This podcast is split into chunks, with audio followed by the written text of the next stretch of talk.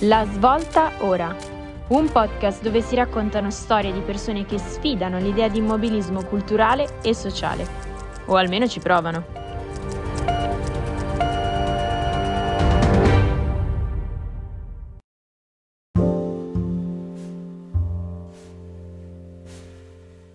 Bentrovati a tutti, vi presento il nostro ospite di oggi, Simone Molteni, laureato con lode in ingegneria al Politecnico di Milano. Comincia la carriera professionale come ricercatore universitario al laboratorio di energia solare al Politecnico di Losanna. Formazione post laurea con tre master in architettura e sviluppo sostenibile, in energia all'Imperial College di Londra e Entrepreneurship and Management, niente po' di meno che al MIT di Boston. Da qui, Simone, ho accorciato un po' il tuo percorso. Eh, diciamo che dal 2002 è direttore scientifico di LifeGate, punto di riferimento per la sostenibilità in Italia. Ha ideato e, diretto Impatto Zero, il primo progetto a combattere i cambiamenti climatici nel 2001. È il capostipite dei progetti di carbon neutrality e dal 2015 è direttore generale di LifeGate Energy, in generale possiamo dire che è stato nel board di grandi enti e grandi aziende ed è in pratica ancora oggi in tanti CDA di enti di ricerca, di enti di ricerca per capire la direzione del dove andare. Questa è un'informazione su di te che, che mi sembrava doveroso dire. Ma a completare il profilo, che ho davvero molto accorciato, è che tu hai solo 48 anni e soprattutto che vivi nella nostra città, quindi a Como. Bentornato quindi a casa in qualche modo. Grazie. Ciao Simone. Ciao, ciao a voi. Allora, io avrei voluto parlare con te della transizione energetica, della salvaguardia del pianeta, dell'innovazione delle strutture in ottica green, e invece tu hai un tema un po' diverso in mente. Quando Giovanni ed io ci siamo eh, confrontati insieme a te sul tema della conversazione di oggi, che stiamo per avviare, ci hai detto io vorrei parlare della perdita di significato. In che senso? Perché io cerco di essere sempre un pochino più avanti e visto che adesso se ne parlano tutti della transizione ecologica, della transizione energetica, io cerco di raccontare quello che secondo me è un problema ancora più grande che sta nascendo. Detto questo, in realtà non è vero, sono due cose molto legate, cioè la transizione ecologica ed energetica di cui si parla oggi viene da una lettura di un contesto che è cambiato, in cui c'è una crisi climatica, in cui c'è una crisi ambientale, in cui ci sono tante cose, in cui bisogna quindi andare a ricapire cosa è importante e cosa è prioritario fare. E questo è esattamente la stessa cosa di quello che voglio andare a raccontare, cioè ehm, se lo dobbiamo fare a livello di società e a livello tecnologico, in realtà lo dovremo fare e lo dobbiamo già cominciare a fare ancora di più a livello personale ma anche a livello di istituzioni e di singole società, oltre che di singole persone, per andare a capire proprio qual è il significato e il ruolo eh, di ogni singola persona, cioè perché dedichiamo eh, queste 8 ore, 10 ore, 12 ore al giorno di lavoro e per andare in quale direzione. Perché lo dico? Perché ehm, c'è stato un cambiamento di contesto molto forte negli ultimi anni, un po' per crisi climatica che dicevamo si comincia a vedere, un po' perché c'è stato il Covid, un po' per la guerra, ci sono tante cose grandi che sono successe e quando cambiano i contesti sempre cambia anche la scala di valori e quindi deve, cambia per definizione anche ciò che è importante. Se prima era importante fare certe cose, quando cambia il contesto, eh, alcune cose che prima erano importanti possono diventare inutili e viceversa altre cose diventano importanti. Quindi quando cambia contesto è super importante riporsi tutte queste domande e trovare una risposta. E io quello che vedo oggi è che la gente eh, sempre di più fa fatica a trovare una risposta convincente a eh, perché sto facendo questo, perché la mia azienda fa questo, perché vivo in questo contesto, qual è il mio ruolo e qual è il mio contributo attivo.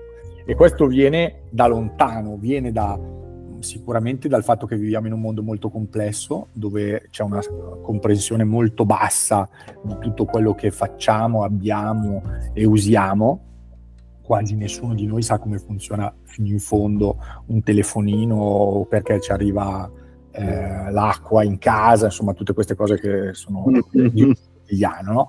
E quindi questo ci ha man mano eh, disconnesso dalla natura e, dalla, e, dal contesto in cui viviamo. I social media hanno fatto un pochino eh, da acceleratore anche di questo, no? rinchiudendoci in una bolla e in questo cambio di contesto esplode ed esploderà sempre di più la mancanza di significato, no? cioè, o, o, una ricerca necessaria di significato profondo di quello che facciamo. E io questa cosa che dico la vedo da tanto tempo, la vedo crescente e la vedo già esprimersi in tante cose, per esempio il fatto che la gente non fa fatica a riconoscersi in dei gruppi, fa fatica ad andare a votare, per esempio, fa fatica a... Cioè, si sente un po' ognuno in una bolla e poi al momento di esprimersi come società eh, questo si vede, no? Il fatto per esempio che a, alle elezioni eh, vada sempre meno gente perché ha, ha, perso un po' il senso del significato di quella roba lì e, e questo, questo, è un problema. Simone, scusami, eh, no, eh, è, è, interessantissima questa cosa. In realtà, secondo me, la gente questo ragionamento l'ha fatto perché a livello lavorativo le statistiche dicono che gli under 35 hanno cominciato a licenziarsi in massa, proprio statisticamente, perché hanno capito che probabilmente il posto dove erano non era quello dove volevano stare e invece sui profili un po' più in là con gli anni come i nostri, diciamo over 45, si parla spesso di un fenomeno che viene chiamato quiet quitting, che immagino tu conosci, certo. Che è la, eh, diciamo, sostanzialmente la voglia di perdere responsabilità e di potersi più dedicare ad altro. Secondo me questi due fenomeni che chiaramente sono post-pandemici e nascono tutti da, eh, dallo stesso motivo, ovvero secondo me siamo una società che si è stressata troppo durante la pandemia perché aveva delle responsabilità enormi,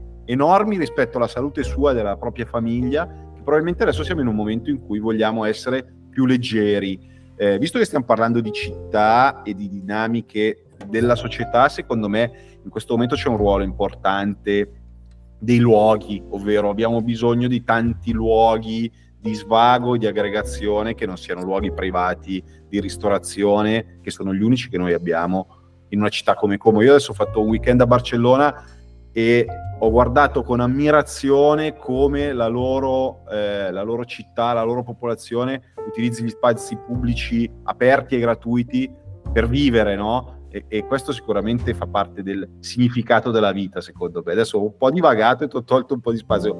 Volevo capire se le cose erano effettivamente collegate a quello che stai dicendo te. Sicuramente sì, ti correggo solo su un pezzo. Allora, hai fatto molto bene a citare Great Resignation e Quiet Quitting, no? Cioè questi, tutta questa gente che si licenzia o che fa o comunque si tira fuori un po' dal lavoro in cui era. Eh, l'unica cosa che correggo è che tu hai detto lo fa per perdere un po' di responsabilità, secondo me la lettura è esattamente l'opposto, lo fa per prendere responsabilità della propria vita, cioè si è accorto che tutto quel tempo e tutta quell'energia buttata alla fine se serve per vendere tre rossetti in più o adesso non mi diranno quelli dei rossetti, però cioè, se serve per fare dei lavori che alla fine quando ti chiedi cinque volte di fila ma serve veramente, ma serve veramente, ma serve alla fine non serve, beh, qualche cosa te la... Cioè, qualche domanda te quello, io quello. Esatto. Via qualche responsabilità lavorativa e una vita più intensa. Esatto, esatto.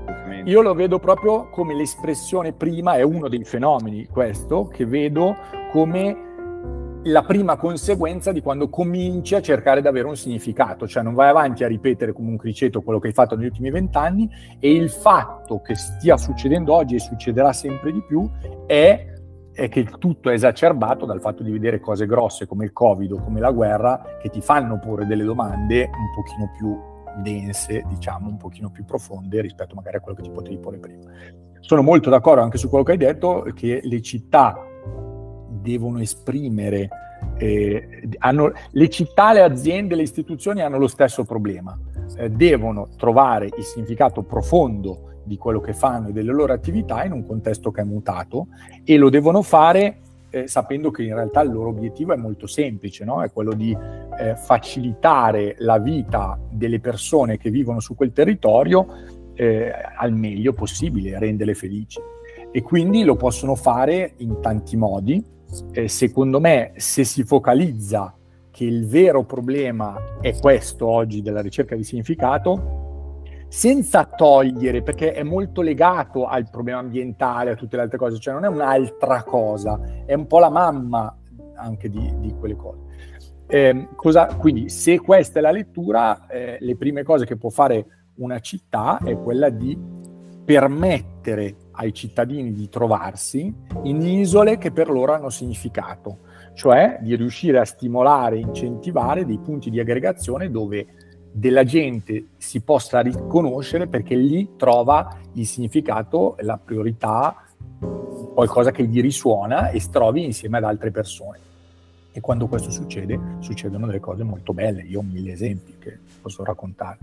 Dai, faccene uno allora, perché questo mi sembra un tema molto interessante perché siamo partiti da una parola che è quella di transizione ecologica, no? Però in effetti stiamo parlando di tutt'altro, ma in sé, in quello di cui stiamo parlando, stiamo ragionando proprio su questo, cioè su una transizione che di per sé ci dice che traghetta da un luogo all'altro, quindi da un punto della nostra idea di vita, di singolo, di azienda a un'altra idea. No? La transizione è esattamente questo.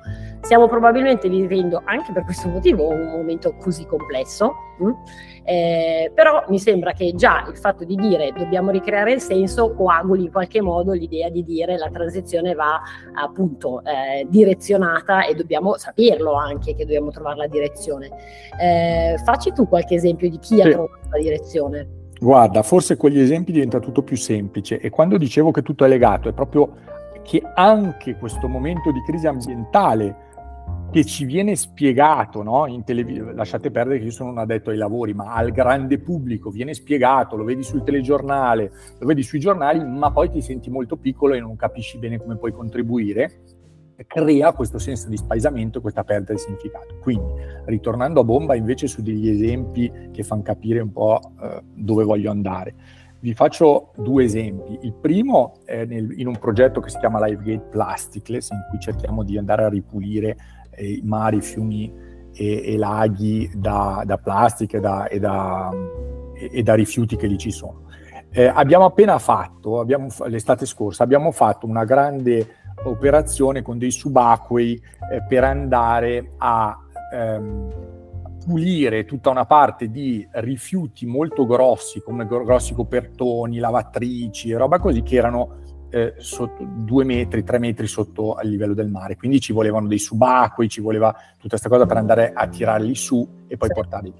Allora, per fare tutto questo progetto ci sono volute tante cose eh, la cosa più importante era avere dei volontari, cioè dei volontari, delle persone che andassero sotto eh, con l'attrezzatura, eccetera. Poi tirati fuori quei rifiuti bisognava avere le autorizzazioni per poterli stoccare sulla spiaggia, portare un camioncino che venisse a portare e portare in discarica.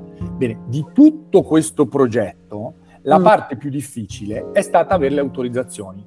Cioè il budget che noi avevamo messo per trovare le persone, quello lì non abbiamo quasi speso o l'abbiamo speso ma ci dicevano ma no ma noi lo facciamo anche vo- lo facciamo gratis non abbiamo problemi cioè trovare volontari che facessero quella cosa era la parte più facile perché perché avevano molto chiaro essendo dei subacquei eh, ehm, avevano molto chiaro il senso di, di, quella roba lì che stavamo cercando di mettere in piedi quindi lasciatemi dire non c'era quasi bisogno di spiegarglielo e anche quando diciamo ma abbiamo previsto un rimborso spese per voi per questo per quell'altro hanno detto sì, vabbè, ma l'avremmo fatto anche senza. Quindi quella era la parte più facile, e sto parlando di decine di persone, non di una sola.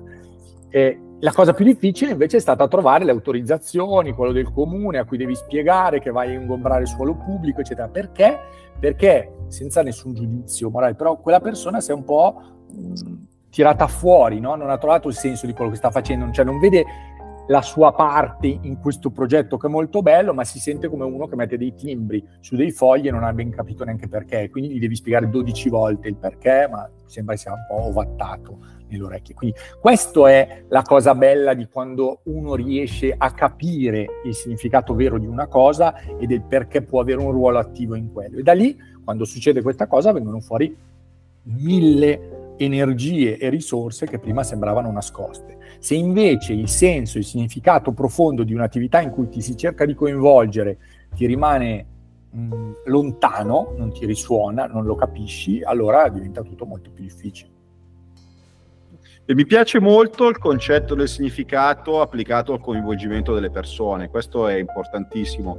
Io nel mio mestiere eh, sviluppo dei software che sostanzialmente automatizzano dei processi, nel caso specifico gli ordini al ristorante, e abbiamo applicato esattamente questo modello, ovvero abbiamo, abbiamo coinvolto le persone che avrebbero potuto perdere, tra virgolette, il lavoro con una sindrome da casellante perché c'era un sistema che prendeva l'ordine al posto loro, li abbiamo coinvolti nello sviluppo delle interfacce per sviluppare questo prodotto, facendogli sentire eh, parte del progetto e dando un senso alla loro esperienza, esattamente quello che ci stai raccontando te.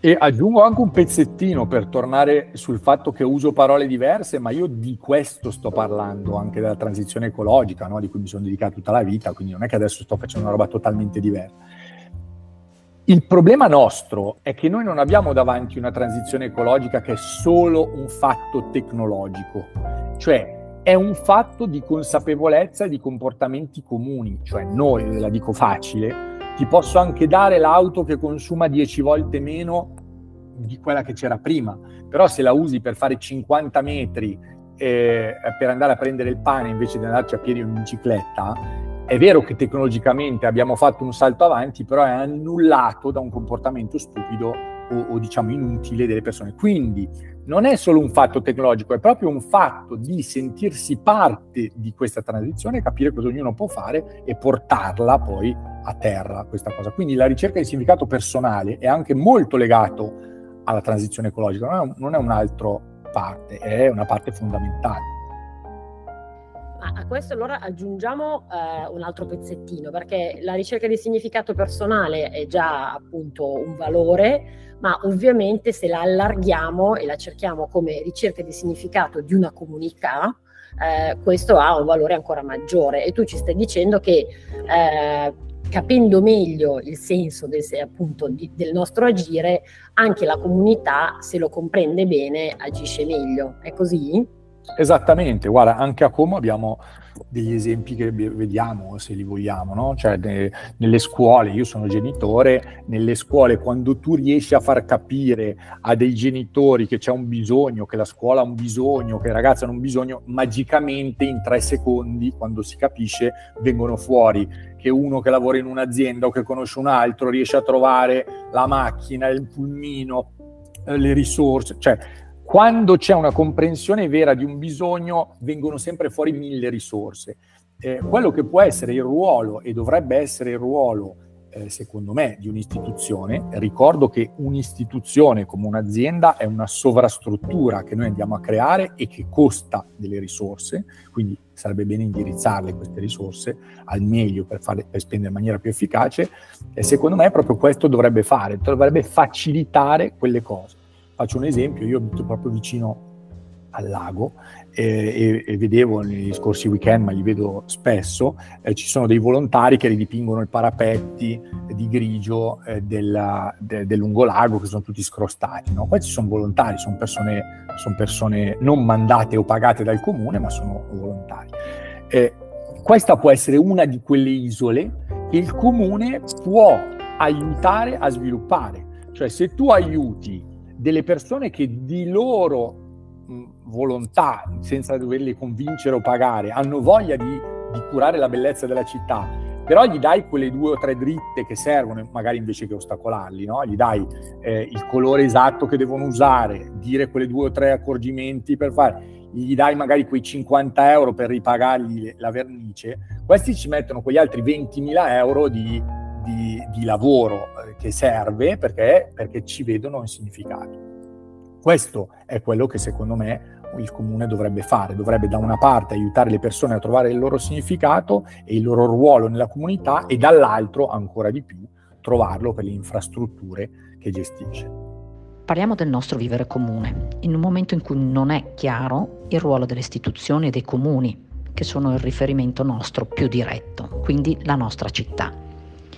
Il comune e i suoi amministratori dovrebbero avere quindi chiaro il proprio obiettivo, il senso del valore del proprio pensiero, dei progetti e di come occuparsi delle comunità. Cosa ne pensi? Ma penso che molto spesso, ma non parlo solo del comune di Como, parlo di tutte le istituzioni che vedo in Italia, molto spesso questo significato si è perso ancora di più di come l'hanno perso alcune persone, proprio perché su una sovrastruttura è ancora più complicato magari capirlo ehm, e quindi, quindi va ritrovato per forza. Se volete anche qui vi posso fare mille esempi. Faccio, faccio, un esempio perché appunto un comune sicuramente dovrebbe in qualche modo centrarsi no? sulle priorità delle persone, come se fosse un hub funzionale eh, e creare quindi anche le condizioni per eh, aggregarsi, come diceva Giovanni, e come evidentemente funziona in altre, in altre città eh, anche straniere e eh, creare anche infrastrutture che permettano questo tipo di aggregazione semplice, facile, non privata ma comune. Guarda, vi faccio un esempio molto concreto su un'infrastruttura che conosco bene perché ci abito vicino. Eh, lo stadio a Como, così stimoliamo un po' di riflessioni calde il tessuto comunale. Allora, uno stadio è un'infrastruttura grossa che usa terreno e noi abbiamo deciso di tenerla in centro a Como, in centro alla città. Benissimo. Eh, se l'obiettivo e il significato di quell'infrastruttura, come tra l'altro di tutto il suo contesto che ci sta intorno, è di aggregare le persone e farle divertire legate allo sport, su un tema che è lo sport e con una filosofia di sport che vuol dire praticarlo anche lo sport e con tutta la filosofia sana che sta intorno alla parola sport, eh, diciamo, mi fa molto difficile eh, capire come nella realtà questo se questo è vero, come questo si declini, si possa declinare nell'avere un'infrastruttura che usa quel terreno così prezioso in centro città, ma che è usata solo due ore ogni due settimane, solo per il calcio, e so- quindi solo per gli amanti del calcio e solo in una modalità eh, che io trovo molto contraddittoria rispetto a quello che abbiamo appena enunciato come obiettivo. Cioè oggi tutte le volte che c'è una partita, per otto ore prima tutti devono spostare la macchina e ci sono le violenze e ci sono 500 persone e poliziotti che devono stare lì a guardare che non succedono violenze, che naturalmente poi succedono 100 metri più in là eh, o, ci, o, o, due ore dopo che sono andati via. Mm, non c'è, non trovo rispondenza tra quello che è il significato vero di quello che dovrebbe essere l'uso di quelle risorse, perché ricordo che lo stadio, la manutenzione, l'infrastruttura, i poliziotti, eccetera, costano, quindi sono risorse pubbliche, non trovo queste risorse, non trovo corrispondenza tra l'uso di queste risorse e quell'obiettivo che abbiamo appena enunciato. Le troverei se quello stadio vivesse, non dico sei giorni su sette, però almeno più spesso e per coinvolgere eh, giovani e cittadinanza tutta e non solo i tifosi del calcio, eh, magari con concerti, magari con tutto quello che volete, eh, magari facendo allenare i bambini e comunque anche quando ci sono le partite di calcio non vedo perché ah, per, per, una decina di persone un po' ubriache e che non si comportano bene debba essere messo in piedi tutto sto casino. Cioè, la dico in un'altra maniera per farla molto chiara. Se l'obiettivo del comune, di un comune, in questo caso il comune di Como, è quello di far vivere al meglio le proprie persone e farle aggregare, divertire, eccetera, comunque io non riesco a capire come possa spendere delle risorse pubbliche così importanti per avere questo tipo di risultato e quando invece se hai un figlio handicappato e vai a chiedere in comune di aiutarti a, a portarlo a scuola, per esempio, così le risorse non ci sono. Cioè c'è un una perdita del significato profondo di come si stanno usando quelle risorse. Questa è la riflessione pacata e che ho fatto anche con tanti tifosi pensanti eh, del Como eh, che, eh, che, va fatta perché, eh, perché la deriva che si sta prendendo è quella di dare sempre più spazio invece allo sfogo di rabbia. Invece non è quello il genius loci di quel posto. Mm, bisogna riportarlo a quello che era il significato profondo fin dall'inizio.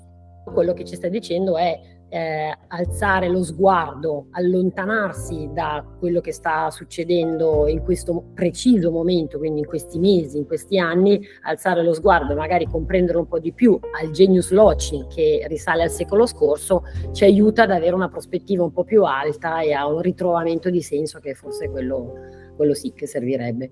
Grazie. Grazie mille Simone. Grazie, Grazie a voi. Grazie, a presto, ciao. Grazie a voi, ciao.